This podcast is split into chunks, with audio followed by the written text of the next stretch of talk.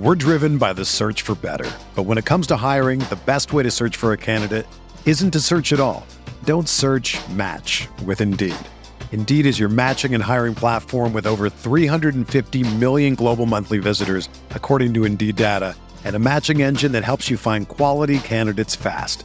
Ditch the busy work. Use Indeed for scheduling, screening, and messaging so you can connect with candidates faster. Leveraging over 140 million qualifications and preferences every day, Indeed's matching engine is constantly learning from your preferences, so the more you use Indeed, the better it gets.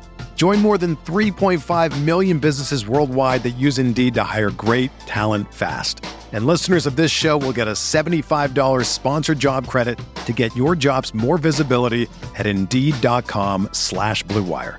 Just go to Indeed.com slash BlueWire right now and support our show by saying that you heard about Indeed on this podcast. That's Indeed.com slash BlueWire. Terms and conditions apply. Need to hire? You need Indeed.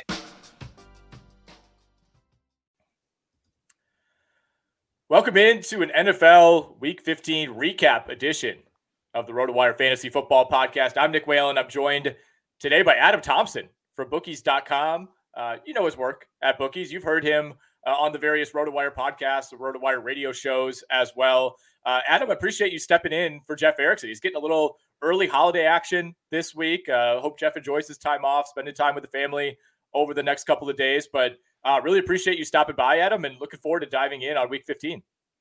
Yeah, looking forward to it. Uh, I had uh, four fantasy teams in the playoffs. All right, this week a couple a couple earned first round buys, but had three teams in action. Uh, one of them did very well.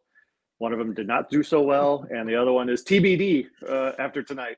Yep. Yep. I, I, had mixed results as well. Um, you know, my decision to start D'Onta Foreman uh, out of desperation in one league that did not pay did off. Not that that is uh, negative 0.6 points for me right now in ESPN scoring. Um, my decision to start Evan Engram over Trey McBride also not looking fantastic after last night. Uh, I would say I'm looking forward to breaking down Ravens Jags. You know, I'm not. There's a reason I'm wearing my Wisconsin Timber Rattlers hat, and usually I, I bring out the Jags hat. After three straight losses for Jacksonville, I can't quite get there. Yeah, and, and now uh, concussion protocol for Trevor Lawrence. You, that you don't need that, and he's a he's a durable, healthy guy. He's going to do what right. he can uh, to fake his way, even if he doesn't know his own name. Uh, he's going to try. He's going to try to get out there in a huge season. But uh, yeah, I uh, you know, my not surprisingly, my team that uh, did not get it done in the playoffs uh, was led by Dak Prescott ah. um, and Bijan Robinson. So, uh, Bus City, Dak Dak put, uh, fantasy postseason is a lot very similar to mm-hmm. Dak real life postseason. Uh, doesn't show up when you need him. All right, so I, I want to backtrack and you know we'll talk a little bit about Raiders Chargers on Thursday. I mean, I know it's been like over half a week at this point. Yeah, there's not a whole lot to say from that one, but um, we'll, we'll start there. We'll talk about the Saturday games, then we'll go game by game on Sunday. Uh, however, Adam, I know you are also like me in the Circa Million contest. Where did you go this week, and how did it turn out? Let's see. How did we go? Uh, our f- favorite play was Lions. Okay. Uh, that did very well. Um, we went Titans minus yep. two and a half. That so should have we. gone well. So did we. Uh, we thought was, we were we thought we were golden that was very disappointing. Uh, don't yeah. get me going on on Vrabel. Um, we do a well, thing we'll called uh, next coach fired odds, and uh, he skyrocketed up in my own personal my own personal chart. um, uh, we got the Eagles tonight. Um, that uh, that hopefully will go well. And I'm trying to think who else. Oh, we got the the Bears plus three and a half. Okay, I believe, and that did okay. And uh, our last second pick uh, we were going back and forth between the Jets and the Patriots, and fortunately, it didn't matter yeah. because neither one got it done. Um, we ended up going Jets. So that one, uh, after four first half yards, uh, we were pretty confident that wasn't going to hit. So hopefully, we're at, we're at a three and two week. We're still mm-hmm. in the hunt. In the last eight weeks, we're about sixty three percent. So we're doing pretty good. Um, still trying to make up for a for about a two or three week stretch that uh, that hurt yeah. us, but we're still in the running for the money. But we're on the outside looking in right now. Yeah, I think John and I are hanging around as well. I mean, we're, we're not in it for the overall prize at this point, you know, barring just a I don't even I don't even know if we could go 15 and 0 the last three weeks and, and still win it. But you know, they, they do the quarterly prizes at Circa, so you know, kind of gives you a chance, even if you have a bad couple of weeks, to divide things up. And uh, we went four and one last week, three and two this week. Like I said, we were on the Titans as well. That that would have been like my five star play. Like I, I especially getting it at two and a half in the Circa contest. I, I, loved it. You know, Titans go up two scores early on. They get the pick six. Everything's looking great. Um, and, and we'll, we'll break down what happened after that in a little bit. We went with the Chiefs as well, hit on that one. Uh, the Baltimore Ravens, that was a, an easy win last night. The Rams as well. Made that one a little bit yeah. more uncomfortable than it needed to be at the end. And then John and I, we got a little bit over our skis. We went with the Dallas Cowboys. Uh, we, we, we both kind of had this premonition that the Cowboys were going to show up. They were going to buck the trend. You know, this would be such a classic yeah. Dallas place to come up short. Uh, and that's exactly what the Cowboys ended up doing yesterday afternoon. They were one of my top plays away from Circa uh, this week. I thought, you know, it, they have such a huge split between their home and away. It doesn't make any sense. How can you be that good at home and that poor on the road? And the Tennessee Titans are kind of one of those teams too. They were at home. They should have gotten it done. They're averaging almost twice as many points at home as on the road. But Buffalo, you know, it's a scary team. You know, they haven't been the Bills that we've been expecting, but now they're starting to kind of round into form at the right yeah. time. Yeah, certainly looked the part yesterday. Uh, all right, let's back up. We'll do like a minute on Thursday night football because again, it's it's been broken down to death at this point. My goodness, yeah. my goodness, man. Um, you know, 63 points from the Raiders after scoring zero against Minnesota last week. That's a Minnesota defense that allowed 27 to Jake Browning on a day when he didn't even play that well on Saturday. I mean, I, again, there's not a whole lot to say here. I just want to touch on it because it's such a unique result. Like to me, in the moment, this almost felt like more lopsided of a beatdown than the 70 to 20 uh, Miami Denver game early in the year. Oh yeah, at 42 nothing at the half. You know, you try to find some takeaways from this right. game. There are no takeaways because the game was well over uh, at the break. So you know, what do you even look at? I mean, Austin Ekeler five carries for nine yards. Uh, you know, that's not good. Easton Stick, I guess he's the guy for the rest of the season, but yeah. you know. The, the head coach is gone. The GM went with them. Uh, we'll see, uh, you know, what the Chargers look like going forward. But yeah, that was a that was a quite an end to the Staley era in LA. In some ways, uh, maybe a good thing if you're a Chargers fan because I don't think there were that many Staley supporters still lingering out there. And I, right. I think if the Chargers lose this game 24 21, you know, you could kind of say, well, it's Easton Stick. You know, what is he supposed to do? What what coach could find a way to win, you know, with, with a backup quarterback? And, you know, Herbert's been banged up all year. No Keenan Allen. Like there are there are a number of excuses I think you could have made for Brandon Staley, but the way this happened, just every single phase of the game looking like a disaster, you know, including special teams, which was horrible for the Chargers all night. Right. I, I, think this made the decision easier for the Chargers. Yeah, and you know, Vegas didn't have their running back. Uh, no. They were probably going to try to rely on quite a bit. Right. Uh, they didn't need him. They didn't need anything. Uh, LA did a lot of exactly. Uh, self self damage. Right. And, and that's the thing. You know, it's not it's one thing if the if you're going up against the 49ers with no Keenan Allen and, and no Justin Herbert and you, you get right. smacked by 40 you're like, yeah, you know, I, I can see why that happened. But this was, to me, this was a toss up game, right? I mean, the, the Raiders are just as banged up. They're in the same situation with with their backup quarterback, you know, with, without Josh Jacobs, even Davante Adams. We didn't know if he was going to play uh, until Thursday morning. Um, so I, I, think to get this result, you know, maybe it's a net win overall for the Chargers, but we'll agree to move on from this one. Uh, we'll, we'll spare any Chargers fans listening live. I'm sure you don't want to hear any more talk about burn, this. Burn the tape. Burn the tape. Yeah, this is uh, an absolute burn the tape situation. Let's go to Saturday. Vikings Bengals. Uh, this is a game. I, I was on the Bengals. I, I, I didn't push quite hard enough to use them in Circa. I also don't. I don't love using the non-Sunday games just because you got to get those picks in, you know, a day early. You're, you're waiting on news from the Sunday games where you're maybe not comfortable with certain situations. For example, you know, we wanted to wait on C.J. Stroud and Nico Collins, and you know, didn't end up mattering. But uh, I had a good feeling about Cincinnati. I didn't love how they started this game. I mean, they were down 17 to three at the end of the third quarter. You know, kind of looked like they were uh, on the ropes multiple times, even once they started getting the offense going late. You know, they gave up another touchdown that looked like it might seal it for Minnesota, uh, but a 24 to 7 run in the fourth quarter in overtime by the Cincinnati Bengals to win this game, to win their third straight. And suddenly they're sitting at eight and six. Yeah, I like Cincy and Jake Browning. You know, yeah, I guess he's the real deal. Uh, you know, a rookie coming in for Joe Burrow, and people were ready to give up on them. Uh, you know, he's led the way. He had 334 yards passing, averaged almost eight yards per mm-hmm. attempt uh, and they're able that they've that that's allowed them to successfully get away from Joe using Joe Mixon uh, 25 times in a game. So they are a pass to set up the run team still, uh, even mm-hmm. without Joe Burrow. You know, Mixon Mixon carries. Uh, you know, I think he had 10 carries. That was the second lowest mm-hmm. uh, output he's had all season. Um, but he was averaging almost five yards a carry. So it's actually working for right. the Bengals. So if you're a Mixon person uh, in fantasy, you might want to second guess that. And if you're playing in a, a, championship or a semifinal, you're probably not a Joe Mixon person at this point. Um, if you've been relying on him all season, yeah. but Although he did have, uh, I think he did have another touchdown, didn't he? I think he's got. Uh, he did, and I believe that that was on a fourth down, right? When they, right. You know, they they had gotten stuffed on second down, stuffed on third down, and Mixon looked like he was going to get stuffed on fourth down. And you know, much like he had a similar play, I think it was in the Jacksonville game two weeks ago, where you know just able to keep that knee, uh, you know, from hitting the turf and, and stretch out into the end zone. I mean, that was huge at the time because if Cincinnati gets stuffed there, they probably don't win this game. Yeah, yeah. Mixon actually has three touchdowns in the last three games. Yeah. So they they're you know kudos to the coaching staff. They've mm-hmm. you know, kind of just uh, kept hitting the ground running. And you know, the AFC North is so much fun to watch, and all these teams are good. And Minnesota, Nick Mullens, uh, you know, he didn't do, he wasn't terrible. Um, and Ty Chandler suddenly looks like he can be yeah. the guy. It's, it's, at least for another week uh, while Madison's out. So I don't think they're in a terrible spot. You needed to win that game. It didn't happen, but mm-hmm. uh, they'll have other opportunities. And it seems like uh, even with uh, even with Justin Jefferson back, yeah, um, you know, Jordan Addison was still part of the offense, so that was good to see for uh, for those guys. Yeah, a couple big plays for Jordan Addison. He goes six for 111. Jefferson, seven for 84. I think he'll take that given the circumstances. He had a, a game high 10 targets. Uh, huge game for Ty Chandler, who looked fantastic early on. I mean, that's part of the reason that Minnesota was able to build a multi-score lead, and then kind of felt like they got away from him. You know, they had those those back-to-back third, fourth, and shorts where they ran they ran a tush push for some reason with you know like a, a 170 pound you know Brandon Powell you know, as the guy pushing Nick Mullens, who got zero push, you know, fumbled the snap, was kind of holding the ball behind him instead of trying to reach forward.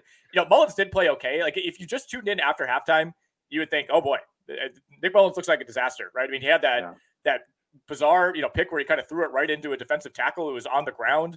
Uh, you know, even I think it was BJ Hill yeah. for for Cincy even said like, yeah, I have no idea why he threw that ball. I mean, that was that was in like the Desmond Ridder category of, of comedic interceptions, but 26 of 33 for 303 on a defense that had started to play better over the last couple of weeks.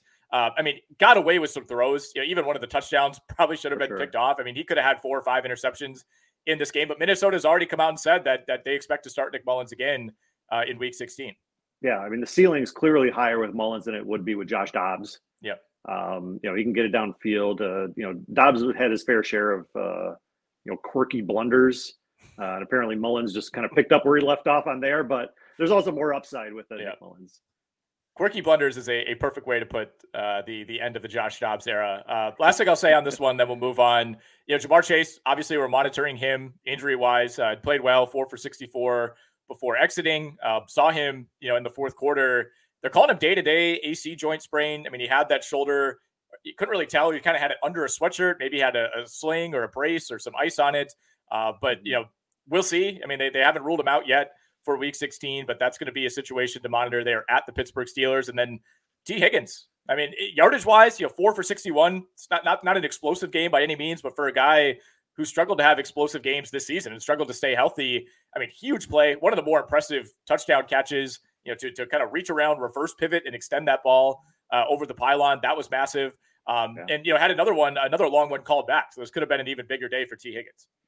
Yeah, I mean, you obviously don't want to lose Chase at all, especially you're fighting uh, for your playoff lives here. But they have a lot of other receivers uh, available. You know, they have two very you know mm-hmm. starter caliber receivers. None of them are Ja'Marr Chase, uh, in my opinion, but uh, it's not the end of the world if he has to miss a game to get right uh, for the final few games. We're driven by the search for better, but when it comes to hiring, the best way to search for a candidate isn't to search at all. Don't search. Match with Indeed. Indeed is your matching and hiring platform with over 350 million global monthly visitors, according to Indeed data, and a matching engine that helps you find quality candidates fast.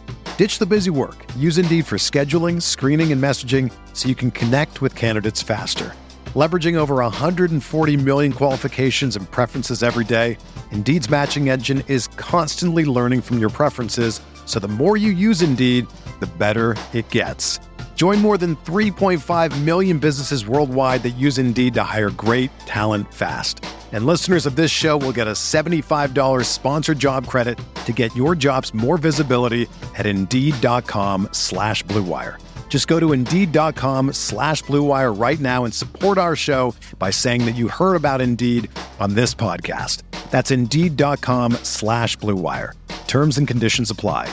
Need to hire? You need Indeed. All right, let's get to Steelers Colts. Oh boy, not a lot to say about this one. I uh, we we avoided it in Circa. I I, I kind of thought this might be a classic Mike Tomlin game, right? Where you know Steelers look terrible, everybody's ready to write them off, and this is where Mike Tomlin just finds a way to pull out one of these games. And the Steelers led this game 13 to nothing early on. If you were a Steelers backer, this looked like it was moving in your direction. Colts really couldn't do anything early in the game. You know, Zach Moss leaves with an arm injury. All of a sudden, you're down to Trey Sermon and Tyler Goodson uh, as your running backs. Uh, turned out both those guys were pretty effective. I mean, 28 carries between Sermon and Goodson uh, for for over 150 yards. Indy finishes this game on a 30 to nothing run. And Gardner Minshew looked great, uh, and I was ready to write them off. I was just, I was in the same boat. Uh, I didn't I didn't pick a side, but if I did, it was going to be the Steelers. Uh, all my things pointed Pittsburgh. Minshew banged up, and the Minshew magic was just kind of starting to fade. Zach Moss, uh, you know, was banged up too, and yeah, he didn't even finish the game. Um, and it, none of it mattered. Uh, Najee Harris uh, did nothing. Uh, you know, Trubisky got benched. Um, Kenny Pickett hopefully will be ne- next week uh, for Pittsburgh fans, but Jaylen Warren is basically the only bright spot you could take out. Uh, and he's, you know, from fantasy purposes, he's he had twice as many plays on the field right. as uh, Najee Harris did. So that's something definitely to look forward to uh, if you're Pittsburgh. Uh, otherwise, uh, huge disappointing game. And I don't know if Mike Tomlin's on the hot seat yet. Uh, I think he's earned a, a, little bit of a leash from his long tenure uh, of success. But boy, you, there's a lot of a lot of things not to like uh, about how the Steelers are kind of going about this season. Yeah, I, you know, early on they were moving the ball. Diontae Johnson got in the end zone. Somebody who we've kind of been waiting to make an impact since he came back from injury, but you know, just yet another game where you're just so so underwhelmed. And you know, I always go back to mm-hmm. they said this before the season. They said it when Kenny Pickett got hurt. You know, Mike Tomlin comes out and says, "Hey, we, we don't really feel like there's any drop off going from Kenny Pickett to Mitch Trubisky. There's a drop off, man." And I, I'm not even a big Kenny Pickett guy, but Mitch Trubisky is just there's something just so uninspiring about watching him. Like you, you just have no hope yeah. that you know there, there's any kind of you know, like Gardner Minshew's not a great quarterback. He played well. You know, he had three touchdowns. He avoided, you know, the killer turnovers this week, and that's always the key for the Colts. He brings like a fun variance. Like even when he's not playing well, you, you mm-hmm. kind of see you're like, all right, I like what this guy's doing. He's taking shots. He's willing to to take the chances necessary when you're a little bit overmatched. With Trubisky, you just don't even feel that way, man. It's just balls are sailing all over the place. He had two picks. I mean, both of them were bad. Uh, I, I, feel bad for George Pickens, who it feels like every game we get that shot of him on the sidelines, just seething. Like, why am I stuck here?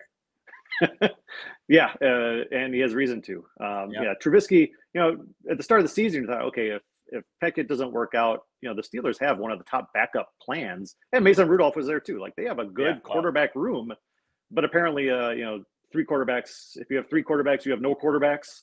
Uh, mm-hmm. this is kind of where Pittsburgh is right now. Yep. Yep, Michael Pittman, another injury to monitor, took a hard hit on kind of a diving attempt over the middle. Looked scary at first. Um, you know, uh, could have been much worse. You know, he's in concussion protocol. We'll see about his status for Week 16. And the Pittsburgh Steelers have already said that Minkah Fitzpatrick will not be out there uh, against Cincinnati this coming week. So that's a, a big, big hit to the Pittsburgh defense. On Tomlin, by the way, I I don't think he's on the hot seat. Like I don't know how you could look at this. Like there, I, I think it's a miracle that they're 500 right now, right? I mean, I, how many coaches would have this team at 500? Right. I mean, Kenny Pickett uh, certainly, you know, no consistency that you can rely on uh, from your offensive end, and Najee Harris, uh, who I drafted in a lot of leagues a couple years ago, is just not uh, is not what I was hoping for. And, and Watts missed some time. Fitzpatrick, uh, you know, aforementioned, he's missed some time. Other guys, uh, and they're in the toughest division, you know, maybe in football. Yeah. Um, with everybody above 500, at 500 or more. Um, yeah, I I don't have Tomlin uh, going anywhere either. Um, but Jonathan Taylor should be back uh, yeah. for the for the Colts, so that's a that's a plus. Hopefully they'll be back, especially if Zach Moss uh, can't go. Right, you, know, you can slide Taylor right in. Colts are at the Falcons and then home for the Raiders and the Texans to finish out their regular season schedule. Uh, all right, before we talk Broncos Lions, get ready for the ultimate big game parties at Circa Resort and Casino. Super Sunday is in Las Vegas this year. You can watch the big game poolside at Stadium Swim's big game viewing party. We're talking massive screen, booming game sound, and a view of the pyrotechnic and visual effects throughout the game. Snag the best seat in the sun with day beds, poolside boxes, cabanas, and more. Or touchdown at the world's largest sports book, Circa Sports, for the big game bash. We're talking three stories of football glory featuring a 78 million pixel screen. I think it's 143 foot across. I mean, this is a, a legit jumbotron out at Circus Swim.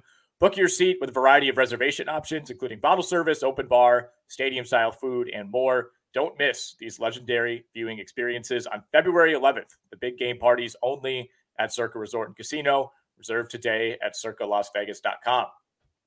Broncos Lions, uh, one of your hits in the Circa contest, and this one hit big, Adam. You know, I I, I was pushing actually to, to just leave this one off the card. It's not like I felt strongly about Denver, uh, but you, you kind of wondered, like, all right, when is when is this Lions team going to go back to the team specifically on offense that we saw earlier in the season? I, I still have my concerns about the defense, which has slipped in a big, big way uh, over the last five or six weeks. But you, you kind of knew the offense was was just kind of brewing under the surface, and you know they've had so many turnovers and fluky things that haven't gone their way, uh, dating really back to that Thanksgiving game against Green Bay. But this was this was the Lions of old uh, that we saw, and uh, maybe some frustrations taken out on the Broncos.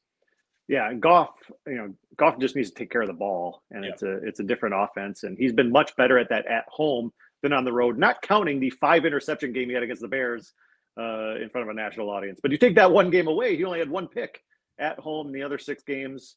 Um, and that running game, you know, they have a one-two, you know, monster uh, going on in the backfield, and, and, Denver, you know, they're just kind of a smoke and mirrors team for me. Uh, they've won, you know, they came in winning six of seven.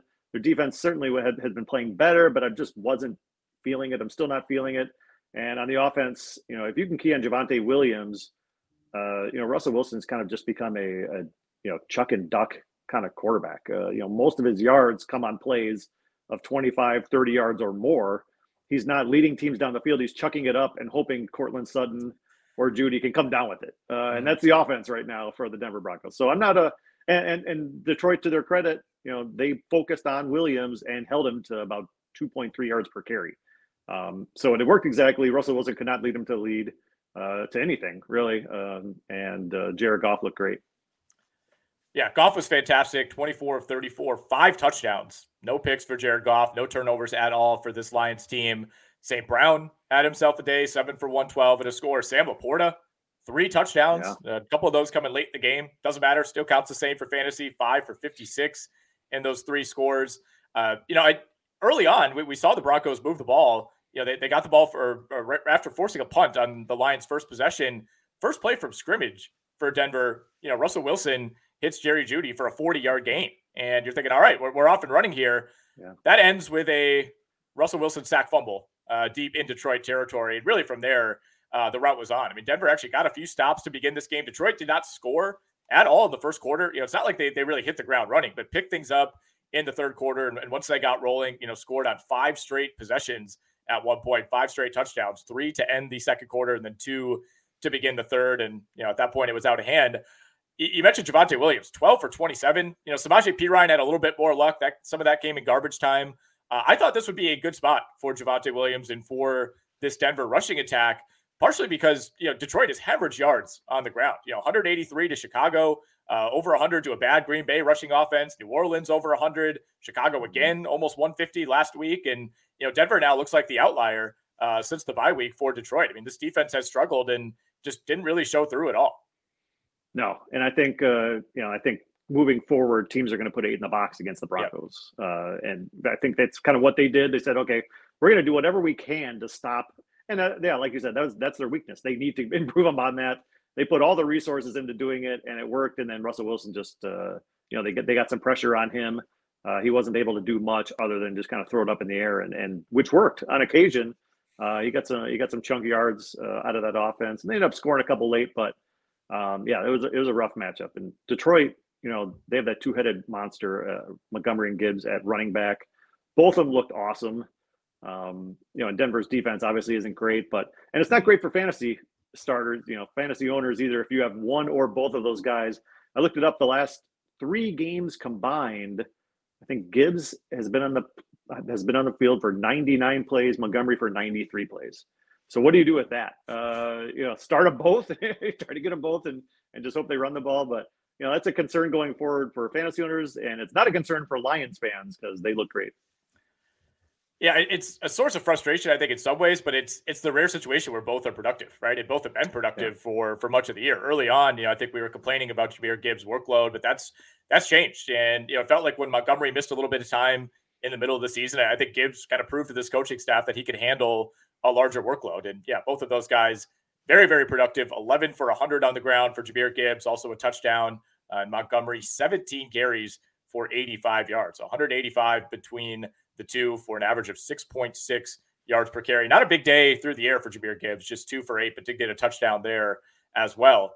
Uh, all right, let's talk Packers, Adam. Ugh, all right, I, I assume this will be our, our longest breakdown of any game here. Um, I, I, I assume your your group chats are much like mine. You know, almost all my friends are Packers fans, and it's just been the last 24 hours have just been a parade of people like sending tweets about how bad the Packers defense was. Uh, I'm, I'm sure you saw the the PFF tweet. The Packers coverage grade on Sunday was the single worst that any unit across the NFL has had in five years. And that's their strength. They just got Jaire Alexander back, their Pro Bowl corner. They just got Stokely back. You thought this would be, and that was already their strength coming into the game. And Baker Mayfield goes into Lambeau and puts up the perfect rating, the first time ever an opposing quarterback has had a perfect rating at Lambeau, 158.3. Yeah. And of course, it's Baker Mayfield. Yeah, of course, right? Actually, uh, the last, not the last Packer game, but one of the last Packer games I went with Baker Mayfield single handedly handing the Packers a win uh, as a member of the Cleveland Browns. One of his final games as a member of the Cleveland Browns, I'm pretty sure.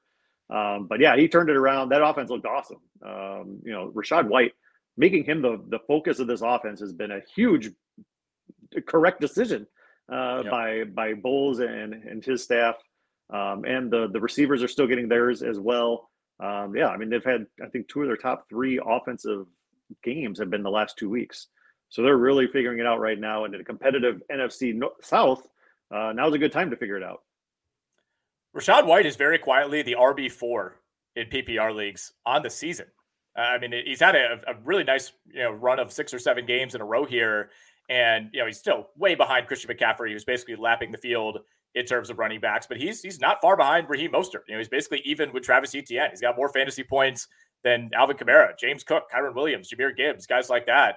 Uh, you know, it, it hasn't been a, a banner year in terms of running back depth in fantasy football, but I don't think anybody mm-hmm. had Rachaad White hanging around anywhere near the top five uh, in terms of PPR. But he's been fantastic. I mean, 21 for 89 on the ground. Uh, like you said, getting it done through the air feels like he breaks off, you know, one big catch and run every week now. Uh, two for 50 and a score through the air for Rachaad White. Could have had more at the end. I mean, he slid down uh, in what could have been another touchdown late in this game. And this easily could have been 41 to 20 in favor of the Buccaneers uh, had they not made the yeah. smart play at the end. Baker, 381 yards and four touchdowns. 381, almost 200 in the first half alone. Chris Godwin had a career day, 10 for 155 on 12 targets. Green Bay just could not get off the field on third downs. That, that to me was the biggest thing. I mean, 7.5 yards mm-hmm. per play overall for this Tampa Bay offense, eight of 12 on third and fourth downs. Oh, just a, a brutal day for the Packers defense. I'm sure you, you're seeing all like the the all 22 screenshots now of you know it's third and two, and for some reason the Packers safeties are 25 yards uh, off the line of scrimmage. Joe Barry's getting fired at some point. I, I, really think if Matt LaFleur wants to keep his job, he's going to have to fire Joe Barry. Do you think that comes before the end of the regular season? Is, is there any is there any point to that if you're the Packers? You know, if it didn't come today, uh, maybe it won't come yeah. until the end of the season because it's just too tough of a transition. Maybe he doesn't have somebody in mind. Maybe Jim Leonhard is uh, sitting by his phone waiting, uh, you know, again so. for a call. Um, but yeah, that that defense, uh, you know, it it has struggled to stop the run pretty much all year, uh, but it struggled to stop anything. And Baker Mayfield, he's going to single handedly win you games, and he's going to single handedly cost you games. Um, but you know, he's getting older, he's getting more mature. You know, not every quarterback can be a star in year one, year two, year three. Sometimes it takes year four, year five, year six when you can really kind of showcase your potential. And you know, he's got weapons there, and he's he's using them. The the usage is interesting. The last two weeks, when they've really kind of figured it out, they're really hitting their stride. Godwin is getting more targets than Evans this past two weeks. Mm-hmm. He has 11 targets and 12 targets last two weeks. Evans is at six and six.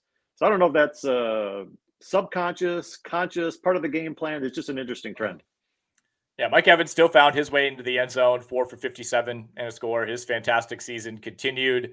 Uh, you're right about this Green Bay defense, though. I mean, it's it's been like this all year, right? I mean, they it's not like they they, they were great early, and you know they, they've had their ups and downs. Like it's shown up at times, um, but you know a lot of their their plus defensive games on the year, you know, have come against advantageous quarterbacks, right? You think the you know the Brett Rypien game against the Rams, like that was by far their best defensive performance of the year. But every time they're playing a real quarterback, um, you know, they, they seem to struggle. And that's just, that's really kicked into high gear yeah. over these last couple of weeks. I mean, back to back, giving up, you know, almost 100 rushing yards to Tommy DeVito last week, you know, letting him just dice up that defense. And then Baker Mayfield in back to back weeks. I mean, Green Bay, they're not out of it. They're at Carolina, they're at Minnesota, and then they got the Bears at home these last three. But uh, going to need some help now, will the Green Bay Packers, to find their way into the postseason.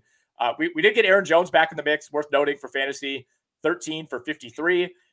Did feel to me, as usual, Adam, that this team you know, pounded Aaron Jones early, and then you're, you're, you're watching this game, you know, kind of going through that that thought process of why is Aaron Jones not touching the ball? Why why, we, why does it feel like we've gone three series in a row where Aaron Jones is barely involved?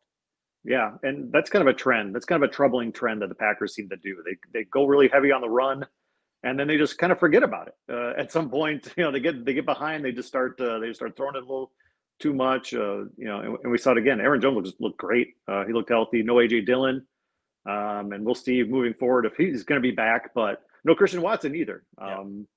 So and Jarran Reed got hurt. Uh, I think he'll he'll be fine. It sounds like, but um, yeah, it's just it's a banged up unit. They were missing their top offensive tackle again for the whole yep. season. The top wide receiver, the top running back's been missing. Quay Walker missed some games. Their top linebacker, top D back. I mean, they're just they're a complete disaster. Uh, uh, right. You know, the strength and conditioning coach maybe should go the same day as the defensive coordinator because uh, it's been a mess in Green Bay. Well, everybody's banged up, but the, it feels like the Packers. It's, it's been more impactful injuries. You know, it's like it's like your key players at every position feel like the ones that mm-hmm. are that are down due to injury. It's like they they're not necessarily losing depth; they're losing premier talent every single week. And the Jaire Alexander situation, I don't know what's going on. I mean, there's a tweet pregame that you know he was nowhere to be seen. You know, every other player who is on IR or injured or inactive, they're at least on the sideline. You know, they're they're kind of walking around during warmups. They're out there supporting their team. Jaire Alexander nowhere to be found. So I, I, I still have yet to see really anything definitive as to what's going on there. Yeah, you know, he they show him in the locker room, but you know, the week leading up to a game, and he seems healthy. He's braggadocious. He's confident. He's ready to rock, and then he's inactive uh, yeah. on Sunday. So there maybe there's something more to it. Uh, I, I, don't know, but uh, yeah, it's it's a bizarre situation that needs to get fixed. Before we talk Bears Browns, we got a message from our friends over at Odds R. Are you ready to revolutionize your sports betting approach? Begin with a two week free trial at oddsr.com, where cutting edge AI technology sharpens your edge in the betting game. Benefit from our proven two year track record, boasting a 60% accuracy rate and an impressive 10% ROI. The Odds R AI meticulously sifts through extensive data to reveal high value, green value plays, guiding you towards smarter betting decisions. And it's not just about the numbers. The Odds R app is exceptionally user friendly and it's crafted to be your go to betting advisor right at your fingertips. Jumpstart your journey to betting smarter and more successfully. Simply visit the iOS or the Google Play Store, download the Odds R app, and step into a world of confident betting. Your path to a more strategic betting experience starts with our two week free trial. Download today where smart technology triumphs over luck. Again, that's the Odds R app, O D D S R, just the letter R, Odds R. Uh, all right, Bears Browns. This is one that we avoided in the Circa contest, Adam, but I was pretty pretty highly leveraged in the Chicago Bears uh, in some of my other betting interests. And look, I, I know what I'm getting myself into when I'm betting the Chicago Bears to to win a game outright. That that's really you know what, what I had going. Bears money line. You know, my pick'em league went really big on Chicago this week. I feel like won. the Bears were the better team won. for two and a half quarters, three quarters. Uh, you know, to me, there was a, a, key fourth down. You know, the, the Bears had, had, generated some turnovers. You know, Joe Flacco really for the, the third week in a row, you know, has he's had a lot of ups. He's also throwing some Joe Flacco picks. You know, we, we saw him kind of throw the, the Jags back into that game last week. Bears were up two mm-hmm. scores early in the fourth quarter. They had a fourth and one at the Cleveland 33 yard line, opted not to take the long field goal. They, they run what, what I thought was actually a pretty well schemed play. You got Justin Fields running to the outside, and almost always Justin Fields finds a way to to you know outpace that defender, get to the edge, stretch that ball out, get the first down. You know, the defender just barely got enough uh, of Justin Fields' feet, tripped him up, and he ends up kind of face planting like two inches before the first down marker. And, and really from there, once the Bears didn't get that, you knew the door was open. Yeah, and Flacco, you know, he's speaking of chucking and ducking. You know, th- this Browns team is completely revamped their offense since Flacco's gotten in there. Instead of being this run team, and you know yep. Ford, Ford was pretty inconsistent. Uh, you know, it's tough to rely on him. But now that they have a guy that can really throw the ball, you know, off his rocking chair, you know, to go right on the field, they're throwing between 40, 30, was it 43 and 44 times in all three starts for Joe Flacco. So this is becoming a pass-based team. Um, so pretty wild. You know, he he you know, like you said, Flacco, you know, he threw three picks. uh, but he also willed the way, uh, you know, willed the Browns back into it um, with that long pass uh, to Cooper. Nice play by Cooper, um, and you know they have a chance. Uh, you know, I mean, Houston. They play Houston next week. That's a bottom ten pass defense. They play the Jets. You know, if, if that's for your fantasy title and you're thinking about Flacco, maybe think again. And then to play the Bengals in last in the last week, that's going to be a heck of a game. They're a bottom uh, they're a bottom pass events too. So. Yeah yeah, I, I, like what I'm seeing with Flacco. You know, I don't. Is it sustainable? I don't know, but that defense could keep him in, in games enough. You're right about the dramatic run pass split, right? I mean, early in the season, it was just pound the ball, pound the ball, pound the ball. You're, you're ripping off 150 plus rushing yards every game, and it wasn't always efficient. It was just a volume play because you didn't trust Dorian Thompson Robinson and PJ Walker and banged up Deshaun Watson to do anything through the air. But we have seen a, a complete reversal, and you know, Cleveland's turned the ball over seven times in the last three games with Joe Flacco. They've also forced seven turnovers in the last three games as well. So that defense, you know, part of the reason I was on Chicago this week is there were so many injuries for Cleveland. I mean, not only on the offensive line, but all over the defense. Yeah, I still don't think Myles Garrett is at 100%. And you just wondered is, yeah, how much is too much, right? This is a team that's that's really well coached and they have depth, but man, when you're missing as many guys as they were missing, I really thought like this might be a spot for them to come out flat. And early on they did. I mean, they had they had seven points through three quarters, but once again, we saw Joe Flacco. You know, whenever he needs to, you know, convert a big third down, it feels like they have something, and it, it's just a, a, vastly more competent and more confident passing game with Joe Flacco out there. He is he's resurrected Amari Cooper. He's completely resurrected David Njoku, who's had like two of the best weeks of his career now, back to back. He goes ten for one hundred four and a touchdown yesterday on 14 targets. Uh, even Elijah Moore, who was who was really quiet yesterday, like there's there's a connection there with him, and and you can tell. I mean, this is a night and day passing game from what it had been early in the season. On the Chicago side of things, not a lot going on the ground really for either team. Neither team could run the ball whatsoever. Uh, Chicago was hovering around three yards per carry. You take Justin Fields out of the equation, it was worse. Uh, I mean, Cleveland, absolutely nothing on the ground against what's been a pretty good Chicago run defense. You see the two picks for Justin Fields. Both of those were hail marys. Uh, one at the end of the second quarter, oh. one at the end of the game. Uh, so those were not, you know, not really a reflection of how Fields played. Yeah. We could talk about the drop, the quote unquote drop on the hail mary by Mooney. I mean, obviously, you'd like to say you should make that catch. It, it is kind of a scramble, weird situation like that. I think it's a lot harder than it looks. But ex Packer Robert Tonyan with, with maybe the drop of the year on what would have been a long touchdown early on. yeah, I, they had opportunities uh, in the pass game. Fields' stats were not good 18 of 40. No uh, was his passing. Two picks. Uh, you know, DJ Mar- DJ Moore. You know, that, that's tough. The hail mary. The, you know, there's yeah. ten people in there smashing into each other. The ball just kind of falls into his lap. But that's that's a tough play to make. But you know, when you have no run support, uh, you know, Herbert and Foreman combined for 12 carries for two yards. Yeah. Uh, and and Justin Fields, I think, has proved that he can't be a guy that if you need him to throw 40 times a game, it's going to work out. Um, so it didn't work out. Um, it, it, very well could have, um, but Cleveland's defense is obviously very good, and they found the they found a game plan uh, for that offense. Yeah, Chicago four of twenty uh, attempting to convert third and fourth downs in this game, which is is really what it came down to for the Bears. They were moving the ball, but they they really couldn't move the chains. Texans Titans. Yeah. Oh boy. Um, yeah, you and I were not alone. I know taking the Titans here at two and a half was one of the most popular picks of the week in the Circa contest, and I I felt great about this, man. Um, I, I, would have rather seen Davis Mills than Case Keenum.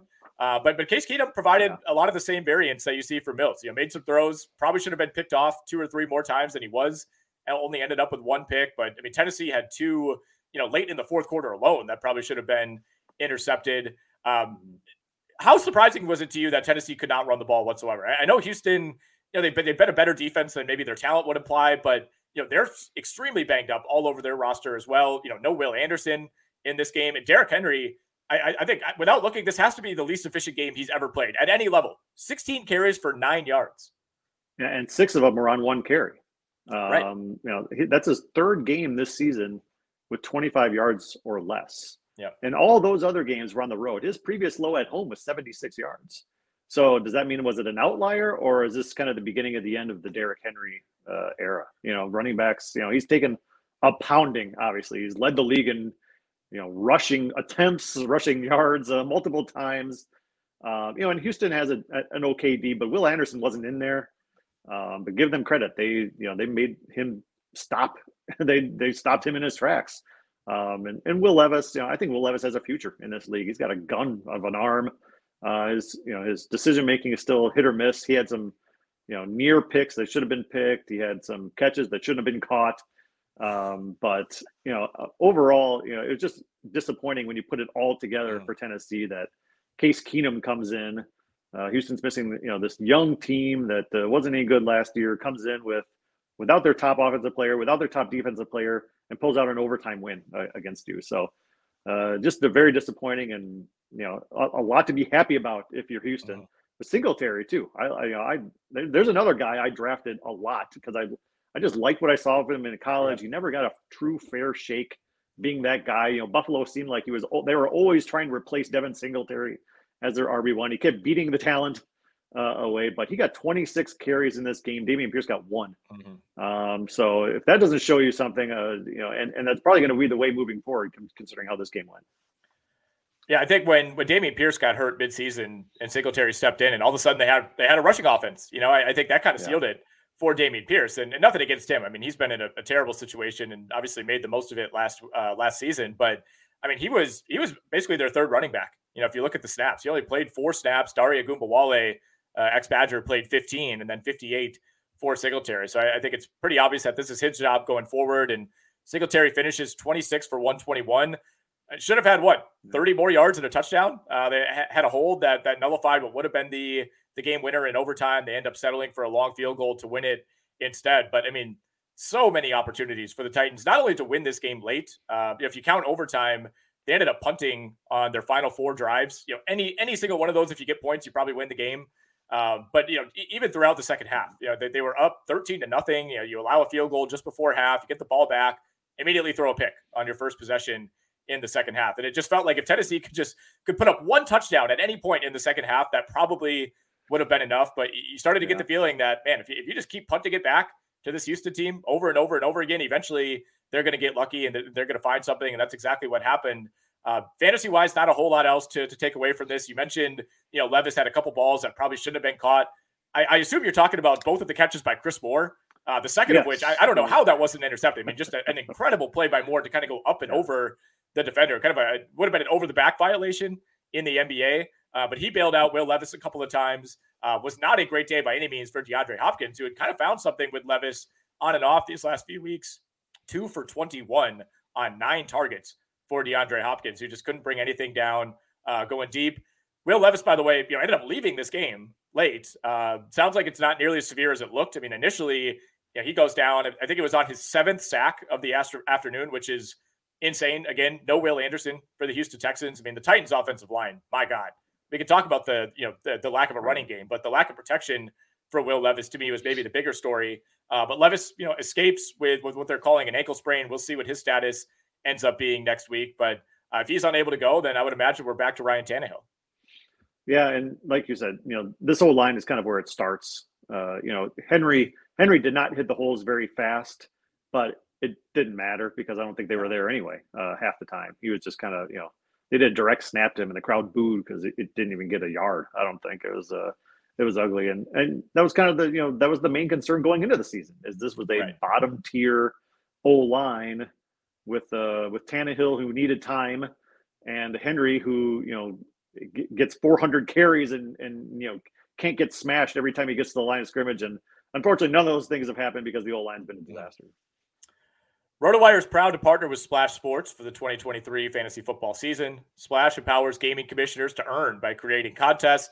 Commissioners can set up contests, add their style, and enjoy the evolving Splash Sports platform for customized preferences. From daily to season long contests, Splash Sports caters to various playing styles like DFS, Pick'em, and traditional Survivor. And unlike traditional books, Splash Sports pits you against friends and family, not the house. Splash goes beyond betting, space where friends can connect, strategize, and share in the excitement of sports. RotoWire will be running weekly DFS tiers contests on Splash Sports all season. Can you beat the RotoWire experts? Go to rotowire.com slash splash to enter today. Jets Dolphins. Uh, don't have a lot of notes on this one, believe it or not, Adam. Uh, what I have written down is my God, Jets. Uh, and then my, my only other note is Trevor Siemian threw two of the funniest picks that we've seen all year. That's that's about all I got. well, I have down Jets four yards in the first half. Um, so yeah, you want to talk about you know takeaways that you can take away from this game? Nope, there are no takeaways. Now I will say you know defense is pretty awesome. It's shut down a lot of quarterback. It's it's harassed and hassled a lot of people this season. And no Tyreek Hill, and it didn't matter at all to Tua. He was 20 of 26, threw for uh, 200 some odd yards. Waddle had a great game, um, but that's about it. Uh, mm-hmm. you know, the Jets. You know, I, I'm pretty sure Rodgers is not going to come back and, and stand in front of that old line. Uh, there'd be no point to it whatsoever. No holes, no protection. Zach Wilson, uh, you know, took another hard. You know, he, he's he's done again. Um, you know, poor guy, but uh, yeah, not not much to take away from this one. Uh, move on for you know, you, it's move on time for both teams. Uh, I think the Jets are done, yeah. and the Dolphins are trying to get that one seed. Yeah, I mean it's a nice bounce back for for Miami. We should give them credit, right? But no Tyreek Hill. You know the way they blew that game last week against Tennessee. I think some doubt really started to creep in. We saw this number, you know, move and move and move in favor of the Jets. I know a lot of people were on New York to at least cover this game. And you know, I, I, think we we some people maybe got sucked into Zach Wilson playing well last week and thinking, uh, you know, maybe he's finally found something. This is how it goes every time that Zach Wilson shows any glimmer of hope. this is exactly what happens the following week. I mean, he didn't even make it through this game. He was out at halftime, four of eleven for 26 yards against the defense that was hemorrhaging yards last week to Will Levis. So I you know, I mean, I, I, had my doubts about Miami as well. You know, once you get the news that Tyreek Hill was ruled out yesterday morning, you're like, all right, well, this this could be at least interesting, right? We saw this offense completely struggle when Tyreek was out of the game last week, but um, you know, this this this to me was it, feels like kind of just a throwaway win over a bad team in the Jets. But I actually feel like Miami sent somewhat of a message here that hey, we can actually move the ball without Tyreek Hill. Yeah, because the Jets have, have been successful with no offense before. Uh, this defense yeah. is, is single handedly uh, delivered a few wins, but that wasn't happening today. They did a really good job, and Zach Wilson, you know, he's it's like that uh, the girl who keeps bringing back the old boyfriend. Oh, he's changed. He's you know he's he's not the same guy he was before. He's he's mature. Nope. And you know then one week later, nope. He is he is actually who we thought he was. Um, mm-hmm. So time to move on. Time to move on from every era, the Siemian era, the Wilson era. You know, just just blow it all up and start next year uh, again with Rodgers. Yeah, Zach Wilson did did leave with a concussion for what it's worth. I mean, I, I think he might have been benched anyway. Uh, he is in concussion protocol, so we will see uh, yeah, what who his starts. Who starts for the Jets next year? Like, what do you even or next week? What do you even do? Siemian? I mean, it's got to be Siemian, right? I, I, think you're just. I mean, Brett, Brett is on the roster as well. That would be your other option. And I, I think if you're the Jets at this point, you are any hope of, of Rodgers coming back or somehow sneaking out a wild card spot. I mean, that's that's gone. So I, I think you're you're better off finding ways to to lose as many of these last three as you can. They are home for the Commanders, at the Browns, uh, and then at the New England Patriots in Week 18, which will wow. that'll be a fun bad game. I'm looking forward to watching that. Speaking of the Patriots, uh, they were home for the Kansas City Chiefs this week, end up losing 27 to 17. Chiefs get the cover. Uh, I, I, it was a convincing win for Kansas City. Maybe not quite as convincing as you'd like. Uh, if you're a Chiefs fan, it was good to see Clyde Edwards-Helaire making an impact. I mean, yeah. had one of the more like improbable touchdown catches that I can remember. Like I, I didn't really know he could get up like that, uh, especially since it seems like he's on like the Mike Tolbert workout plan these last couple of years. But uh, no Isaiah Pacheco for the Chiefs, and you know we, we saw Jerick McKinnon find his way into the end zone as well. Edwards-Helaire four for 64 in that touchdown through the air, 13 for 37 on the ground. You know, nobody can really run on New England. That's the one thing they do have in their back pocket as a positive this year. Uh, so I, I, don't put too much stock into you know a poor rushing day for the Kansas City Chiefs. You know what what John McKechnie and I discussed last week coming into this was, you know, it, it's such an obvious you know kind of get right spot for the Kansas City Chiefs, and and what I was wondering is like, are the Chiefs capable of that? Like, will they show us that hey, we're still capable of piling it on a bad team? And you know, again, this was a convincing win. You know, it, it, they easily could have tacked on another score. You know, they they actually took a knee on fourth down deep in New England territory with time left, like with the with the Patriots yeah. getting the ball back, which I thought was interesting, uh, rather than just kicking a field goal or even trying to punch it in. Um, so this is a game that Kansas City could have gotten to at least 30 if they wanted to. Um, but at the same time, it's just you know some of those mistakes that that that we've criticized the Chiefs for throughout the year. You know, Kadarius Toney, another perfect pass going right off of his hands, picked off. Uh, you know, you could get away with that against New England because they can't move the ball, but I, I still don't feel like this was a dominant, you know, we're back type of game by the Chiefs yeah, they have they have a lot of serious concerns going into an AFC playoffs that has some extremely talented teams that they're going to need to win shootouts uh, against. You know, they've they've had good defenses, but you know, in New England, you know, they've held what three of the last four opponents to ten points or less. they didn't win those games because the offense is such a disaster. But uh, you know, Kansas City they they proved something. Um, you know, they you know Mahomes over 300 yards. To, you know, without without the Pacheco obviously in there. Uh, you know, I, there there's there's something to take away from them. I think, and as far as New England goes, you know, Rhamondre Stevenson they need they need him back. Um, you know, Zeke is just not the not the workhorse that you know he, he played well last week.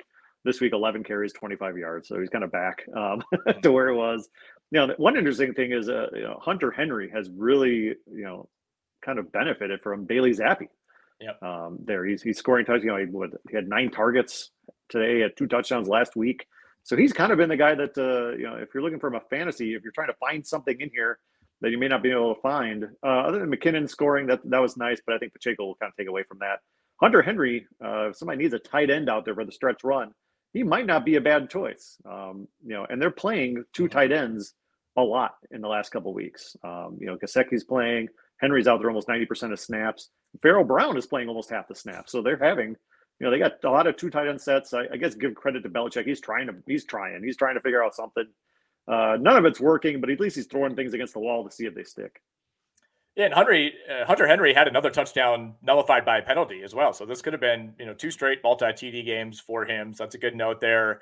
Uh, Travis Kelce looked like he got banged up at one point. Uh, you know, didn't emerge with anything of real concern. There's no injury tag as of right now, but something to keep an eye on. You know, kind of looked like he got his his arm, you know, rolled up on, but uh, again, looks like he escaped uh, anything major. I, I, don't really have much else other than Rashee Rice, who you know continues to come on at the right time for fantasy purposes. Uh, you know, the, the snap count is on the rise every single week. He was only off the field for five offensive plays this week for the Chiefs. I mean, that is huge for a guy who early on in the season was still building that rapport with Patrick Mahomes. He's got at least seven catches for 60 yards in each of his last four games. He's got a touchdown in three of those last four. I mean, to me, maybe this doesn't mean all that much given what else is going on in that receiving corps, but he is like far and away now Patrick Mahomes' most trusted target. Yeah, and you got to find somebody. You can't rely on your tight end all the time. Uh, eventually, they'll figure that out. There needs to be some kind of at least threat uh, on the outside. And yeah, I think Rice, uh, you know, the door has been open for somebody to take it, and I think uh, Rice is the guy who's taking it. Giants Saints, New Orleans twenty four, New York Giants six. Uh, things came back down to earth a little bit for Tommy DeVito and that Giants offense. He ended up leaving the game briefly. Uh, we, have got a, a, glimpse of Tyrod Taylor as DeVito went back to the locker room, ended up coming back to the game. Uh, I, I, actually thought this would be maybe a dangerous spot for New Orleans, you know, a team that we haven't really been able to trust against just about anybody this year. Uh, another team that's super banged up. You know, we found out on Saturday that Chris Olave would not be out there. You start to worry about the amount of weapons, especially for a Giants defense that had started to play better. And you know, the Giants did a decent job against the run. You know, held Alvin Kamara in check, 16 for 66. You know, wasn't really a banner day uh, for Jamaal Williams. Didn't really see a whole lot of Taysom Hill in the running game or the passing game for that matter. Uh, and yet, I, I, think you could make a case that Derek Carr played his best game of the season. Yeah, I mean, you you miss your your your security blanket in Olave, and you know you still throw three touchdowns. Don't throw a pick, which is huge for him. Uh, Kamara was his top target, uh, mm-hmm. five five catches for 44 yards. So that's kind of instead of the old Kamara, which we've been seeing, now we see the Kamara of old, um, which I think, seeing you know, which New Orleans kind of went. I thought the Giants would would stick. Uh, I thought they I would too. stick around in this one. I thought they'd cover plus, at least. Yeah, plus six. I actually like that number. It ended up being one of my kind of final ones I didn't take. Um, but uh, you know, Saquon Barkley, you know, 14 yards on the ground. They kind of you know started going on the pass, and and Devito, you know, Devito made up for it in in his own way, uh, rushing the ball, but New Orleans defense just highly inconsistent. I thought they'd be a top unit. They just haven't been quite to what I you know was expecting, but they're turning it around, um, and they're right there in the hunt uh, for a divisional title. Yeah, they finish out at the Rams, at the Buccaneers, home for the Atlanta Falcons. So, yeah, obviously, all three of those, those NFC yeah, South teams uh, kind of control their own destiny.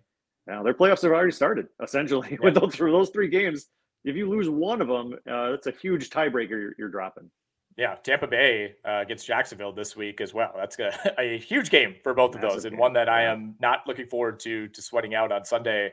Uh, not much else to say here. I mean, the Giants, for fantasy purposes, there's not a lot going on. Uh, yeah, you just you just feel bad for Saquon Barkley most weeks. He goes nine for 14, two for 23 through the air. Darren Waller back in the mix, four for 40 on six targets. That was good to see, uh, but maybe too little, too late for for those who invested in Darren Waller in fantasy. And then the only other note I have is you just kind of interesting wide receiver usage. You know, obviously Michael Thomas is out. Uh, no Chris Olave this week. Hopefully he'll be back in week 16.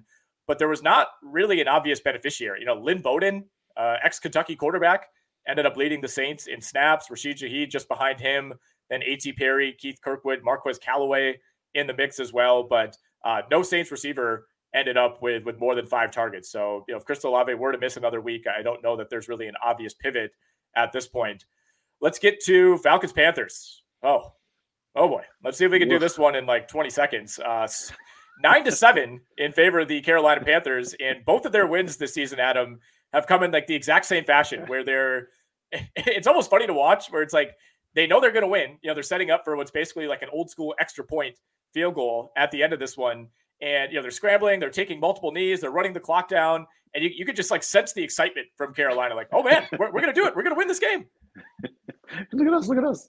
Yeah. And, and that's the only way they're going to win games because uh, there's nobody, you know, I guess their offense, you know, Miles Sanders, I guess he's he's done. Uh, he's uh, he's no longer part of the plan at all. Apparently, Chuba Hubbard, this is his team. He had 22 carries. Uh, I think uh, 87. You know, Miles Sanders have two two two carries. Uh, yeah, six carries for two yards. Oh, that's what it was. Six carries for two yards. Yeah. So yeah, and, and Bryce Young, he didn't make the big mistake. I guess is right. uh, what you can give to him. You know, he completed two thirds of his passes, about 170 or so, 167 yards.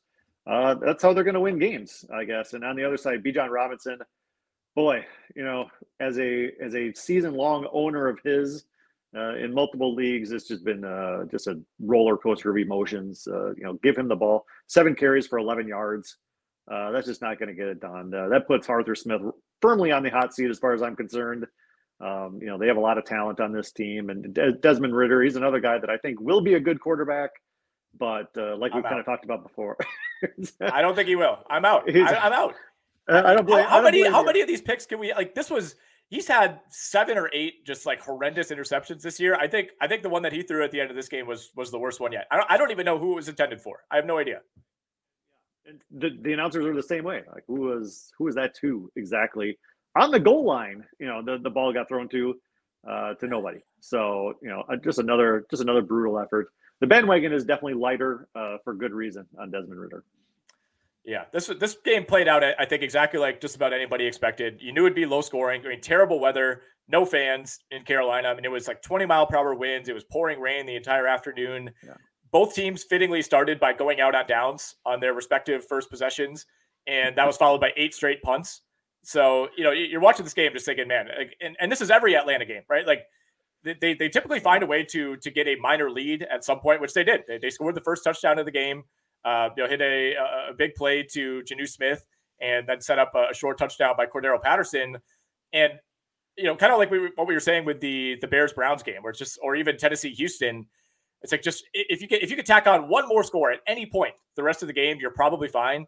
And Atlanta just, they can't do it. They can't do it. You know, they, they fumbled on the previous possession. Bijan Robinson fumbling at his own 20 yard line to give the Carolina Panthers their second field goal to make that a one score game. Uh, and then yeah. putting together a really nice drive, and more importantly, running off a bunch of clock because Carolina does not score quickly. Like they need as much time as possible to go down the field.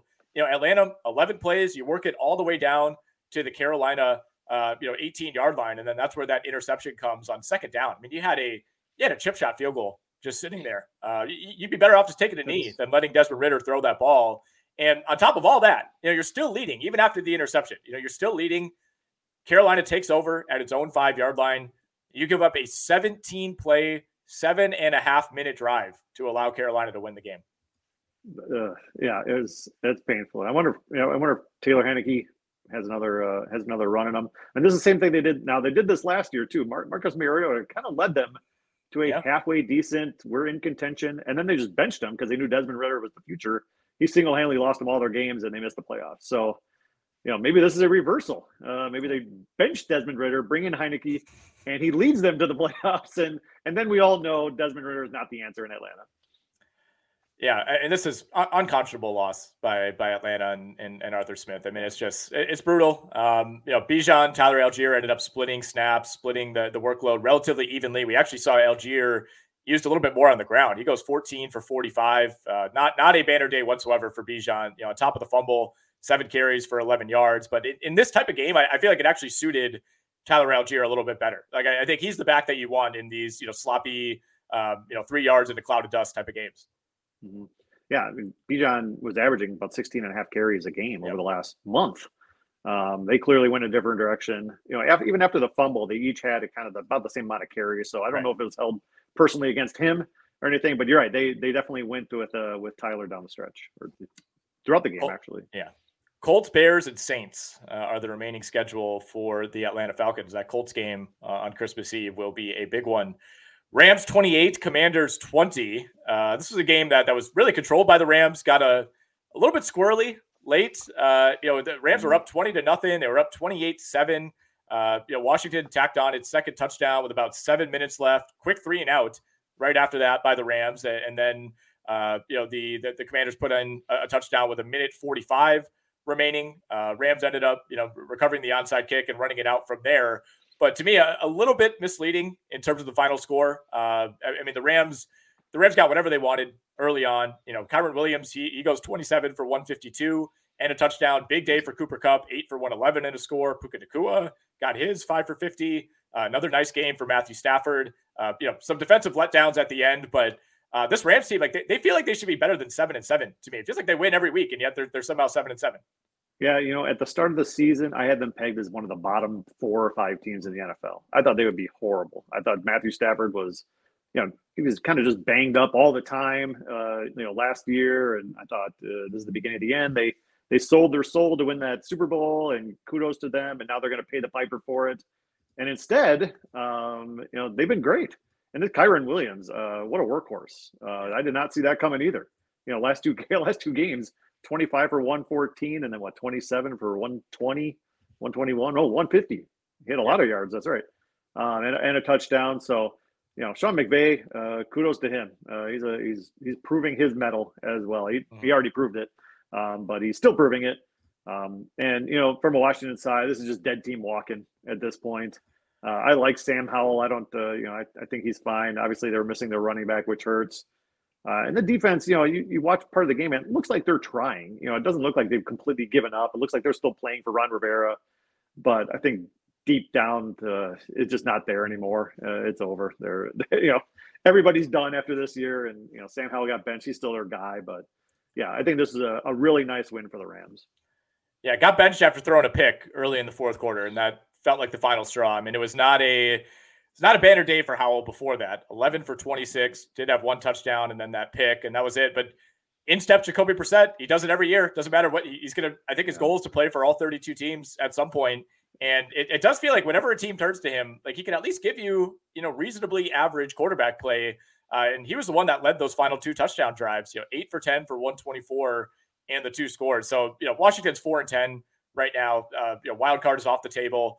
They, they actually have a pretty tough schedule at the Jets, home for the 49ers, home for the Cowboys the rest of the way. I don't think there's a lot of merit in playing Jacoby Brissett at this point. I, I don't I don't think they view him as a, a, quarterback of the future there. So I would be surprised if if Sam Howell you know is on the bench for for any of these final three games. But uh, you never know. I mean, the, the Commanders are one of those teams that doesn't always operate rationally. Right. Well, maybe they'll just put him in concussion protocol just to sit him. Very possible. Uh, so so he doesn't get absolutely destroyed by the next three opponents. Throw poor Jacoby Brissett, the the yeah. greatest, uh, apparently the greatest preparer of a backup quarterback ever. Because you're right, anywhere he goes, he's ready uh, for the he's ready for the hook. Um, but yeah, I think uh, that's a that's a tough stretch for Washington, mm-hmm. and and Howell, uh, you know, at one point was on pace to be sacked more than any quarterback in the history of the NFL uh, in a single mm-hmm. season. So maybe just bench him. You know, I don't know. You know, Ron Rivera is not going to be the coach of, of, this team next year. I can't imagine. So maybe he has nothing to lose. Maybe he'll just throw Hall out there anyway uh, for some for some pride, and he doesn't really care. But uh, yeah, their season is done, and the Rams look great. Yeah. Last notes that I have on this game, McLaurin finally got going, six for 141 and a touchdown. You know, that had been, you know, kind of one of the sad themes for fantasy this year is that Sam Howell, you know, for, for most of the season was putting up these big fantasy numbers. They're not winning games, but he's piling up yardage, he's piling up touchdowns and yet it wasn't mm-hmm. funneling to Terry McLaurin whatsoever. Uh, but that did change this week. I mean, still not an overly efficient game. Only six of 12 targets received, uh, but 141 yards and a touchdown. The other two going to Curtis Samuel. And then we talked about Kyren Williams, man. Number two in the NFL in terms of fantasy points per game in PPR leagues uh, at the running back position. He trails only Christian McCaffrey there. and you know he ranks as the RB eight in total fantasy points, and that's with him missing four games in the middle of the season. So this this has truly been a, a special year for Kyren Williams. Couple more games to get to, uh, then I, am just this is all just one long podcast to prolong talking about Jags Ravens, which we'll do last. Uh, but we got 49ers Cardinals, and then we'll we'll talk a little Bills Cowboys. The Niners, man, 45 29. Uh, even a game where the defense doesn't play all that well, you know, you let up uh, some garbage time scores to Arizona. The Cardinals ran for almost 250 yards as a team. Uh, we saw Emari Demercado ripped off a long one. James Conner had a 40 plus yard run. Uh, so it, something that we say every week about San Francisco, and it's the reason that I feel like I'm always lobbying my my partner in the Circa contest to just just use the 49ers. I don't care who they're playing. I don't care what the number is, because even when they play like a B, B minus game on defense, it just doesn't seem to matter.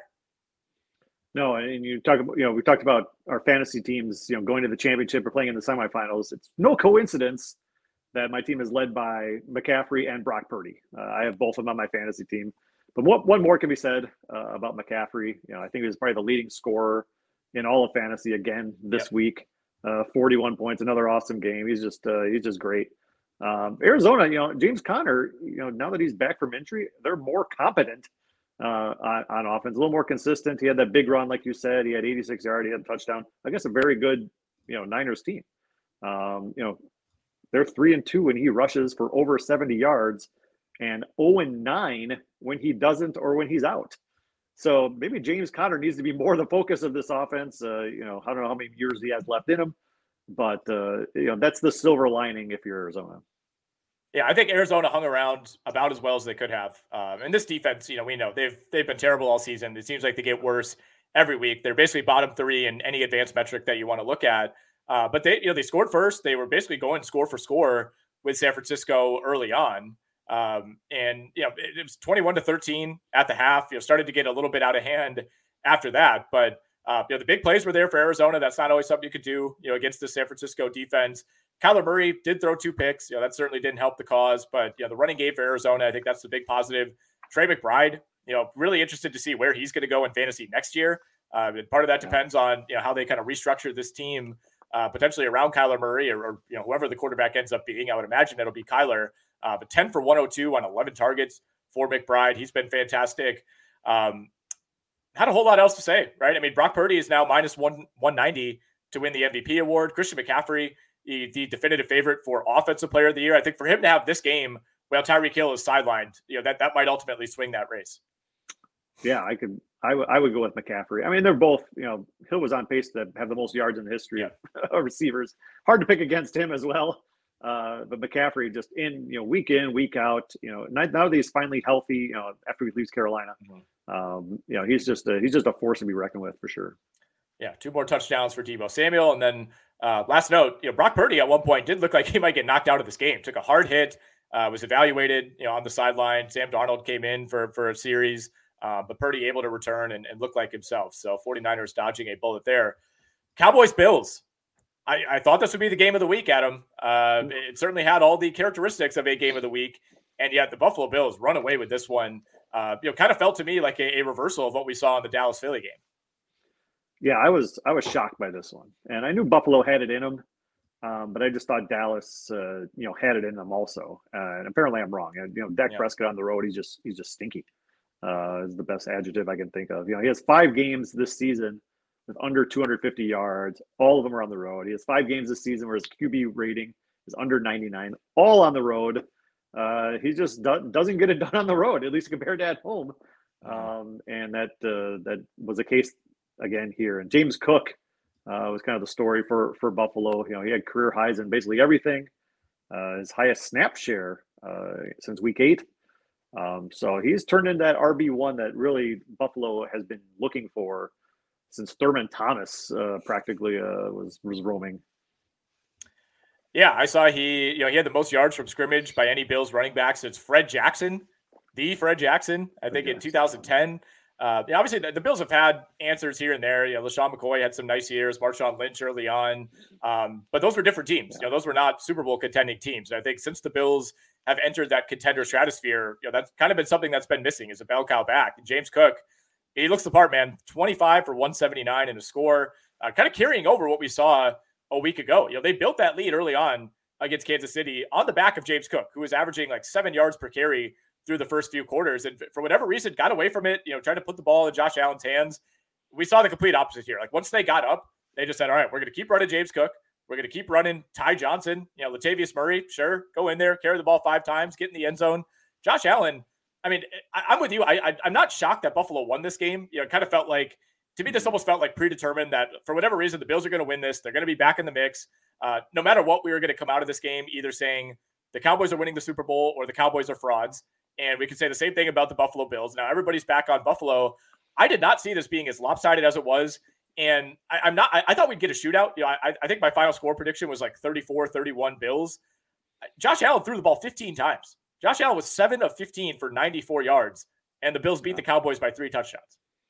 Yeah, I thought uh, you know Dallas when Dallas was at plus two and a half. I thought this is a great number because if they lose, it's going to be on some heartbreaking field goal at the end, mm-hmm. and it's going to be an awesome scene at Orchard Park. And uh, you know, instead it was thirty-one to three uh, at one point, and uh, it just wasn't this wasn't pretty. And yeah, if you're a Cowboys fan, uh, you know the sky probably is falling because you knew this was your thing. You knew we're awesome at home, we stink on the road. Here's our chance. Here's our real litmus test to see if we can turn that around. And the complete opposite happened. And you know, if yeah. they, you know, they're they're going to have to go to Philly and San Francisco potentially to get to the Super Bowl. Yeah. Uh, I, you know, to see them winning one or two of those games is it just doesn't uh, doesn't feel right.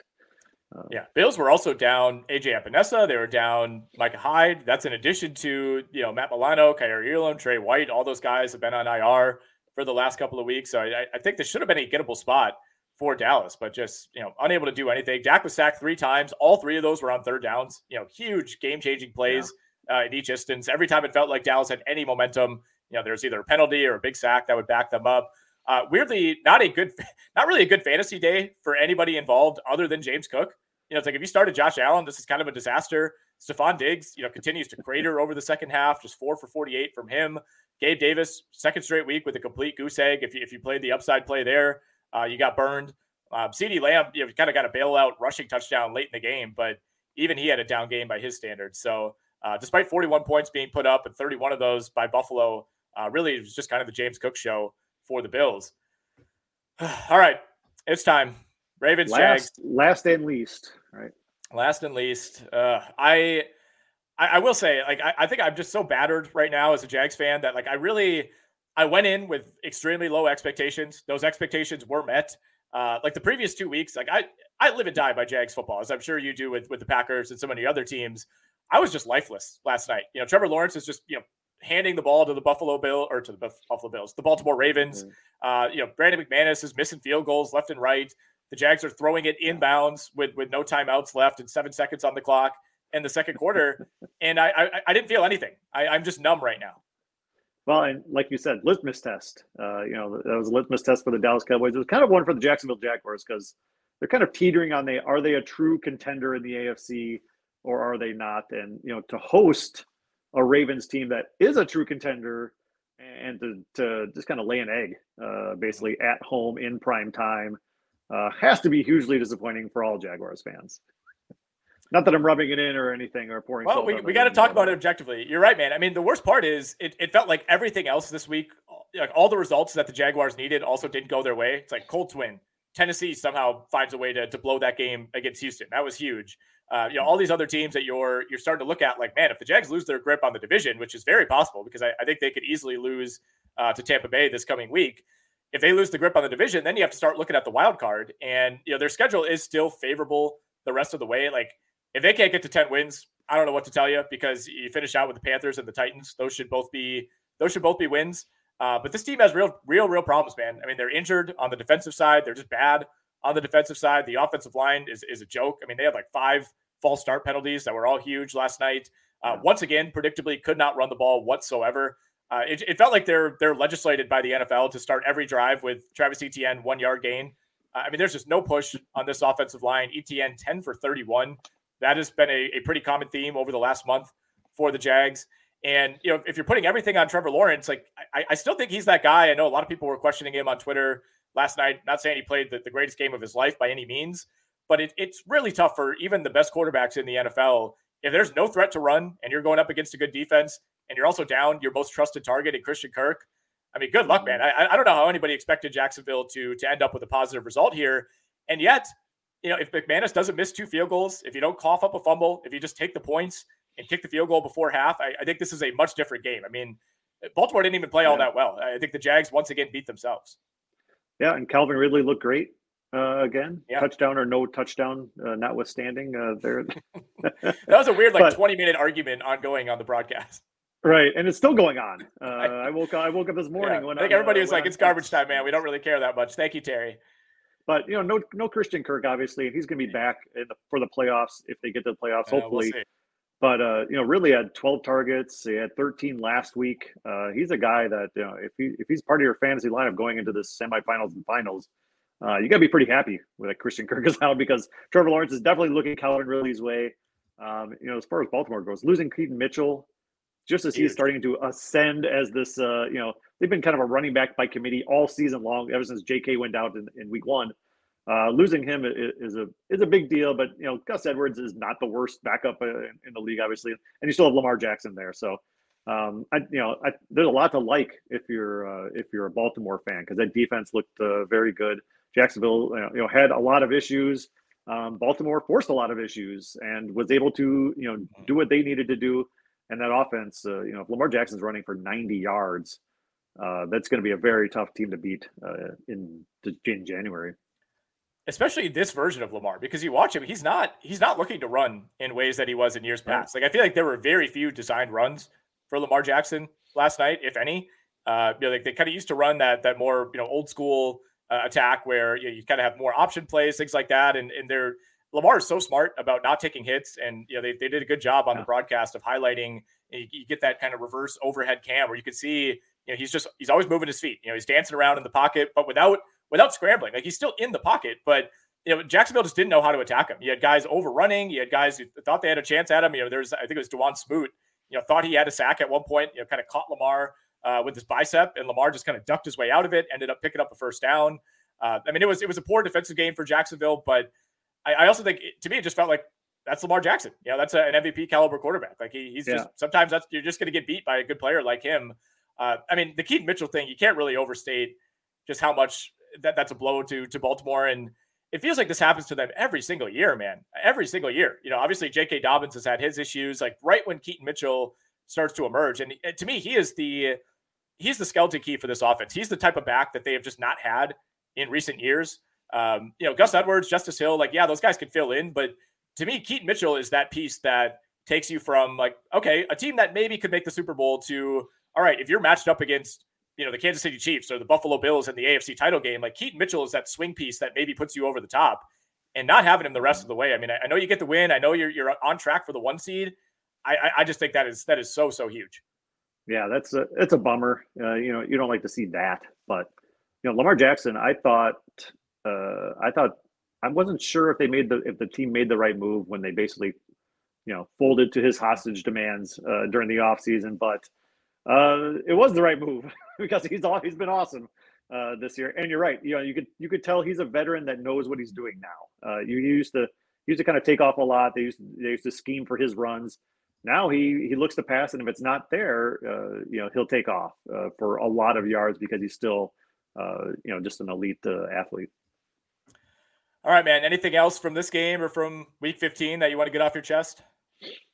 I don't think so. Um, you know, I'm uh, I'm looking for you know it's it's fun to have seven teams in the playoffs for each side. I thought it was almost a, a little watered down at first, but mm-hmm.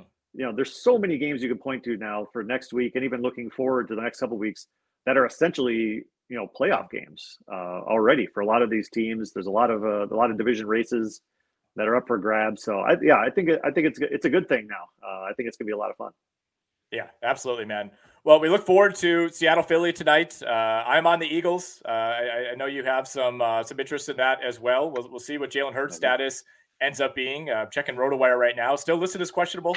No official decision on him. I will be pretty surprised yeah. if Hurts doesn't play. Yeah, I want him to play because I uh, I have one of my well. First off, yeah, Eagles. I love the Eagles. They're in my circa uh, lineup. I think you know the Eagles have gone through, through such a gauntlet yeah. these last five weeks. They played the Cowboys twice. You know, they, they got blown out by the Cowboys and the 49ers last two weeks. But before that, they had beaten the Cowboys, beaten the Bills, beaten the Chiefs. It's just a long stretch. I think this is going to feel like a breath of fresh air, taking a Seahawks defense that's bottom 10 versus run, bottom 10 versus the pass. Uh, a banged up Geno Smith, uh, you know, if, if he plays, I assume he will. Um, so yeah, I, I, like Philly in this one. I think Jalen Hurts is going to have a big game, um, and I think uh, I think Tyler Lockett uh, is actually going to have a decent game too. Uh, I hope you're wrong about that. I need Tyler Lockett to do almost nothing for me to to win a fantasy playoff matchup tonight. So I'm hoping that Geno Smith is out. Which, by the way, we, we've we've got nothing in the last 24 hours. I know as of yesterday morning, Jay Glazer said that he's facing a quote uphill battle to play tonight. So I, I think as of right now, we might see Drew Lock against uh, an ill Jalen Hurts. But or go ahead. If I yeah, if, if I'm uh, if I'm back in the Eagles, which I am, I would rather have a banged up Geno Smith out there, uh, yes. you know, struggling around than a Drew Lock who's going to sling it. Uh, it might throw for 340 yards, three touchdowns, and four interceptions, and who knows how that's going to end up uh, for either side. Then I would like DK Metcalf more, uh, if you know for a fact uh, Drew Lock's yes. going to be out there because he's a matchup nightmare. He's so inconsistent. Uh, with Geno Smith uh, under center, but Drew Lock, he's just going to chuck it up there and expect DK to get it, bring it down, which he will. All right, Adam. Appreciate you joining me, man. Uh, filling in for Jeff. I know those are huge shoes to fill, uh, but you nailed it. And uh, looking forward to talking to you on the XM show. Maybe we'll have to have you on later this week. Yeah, sounds good, man.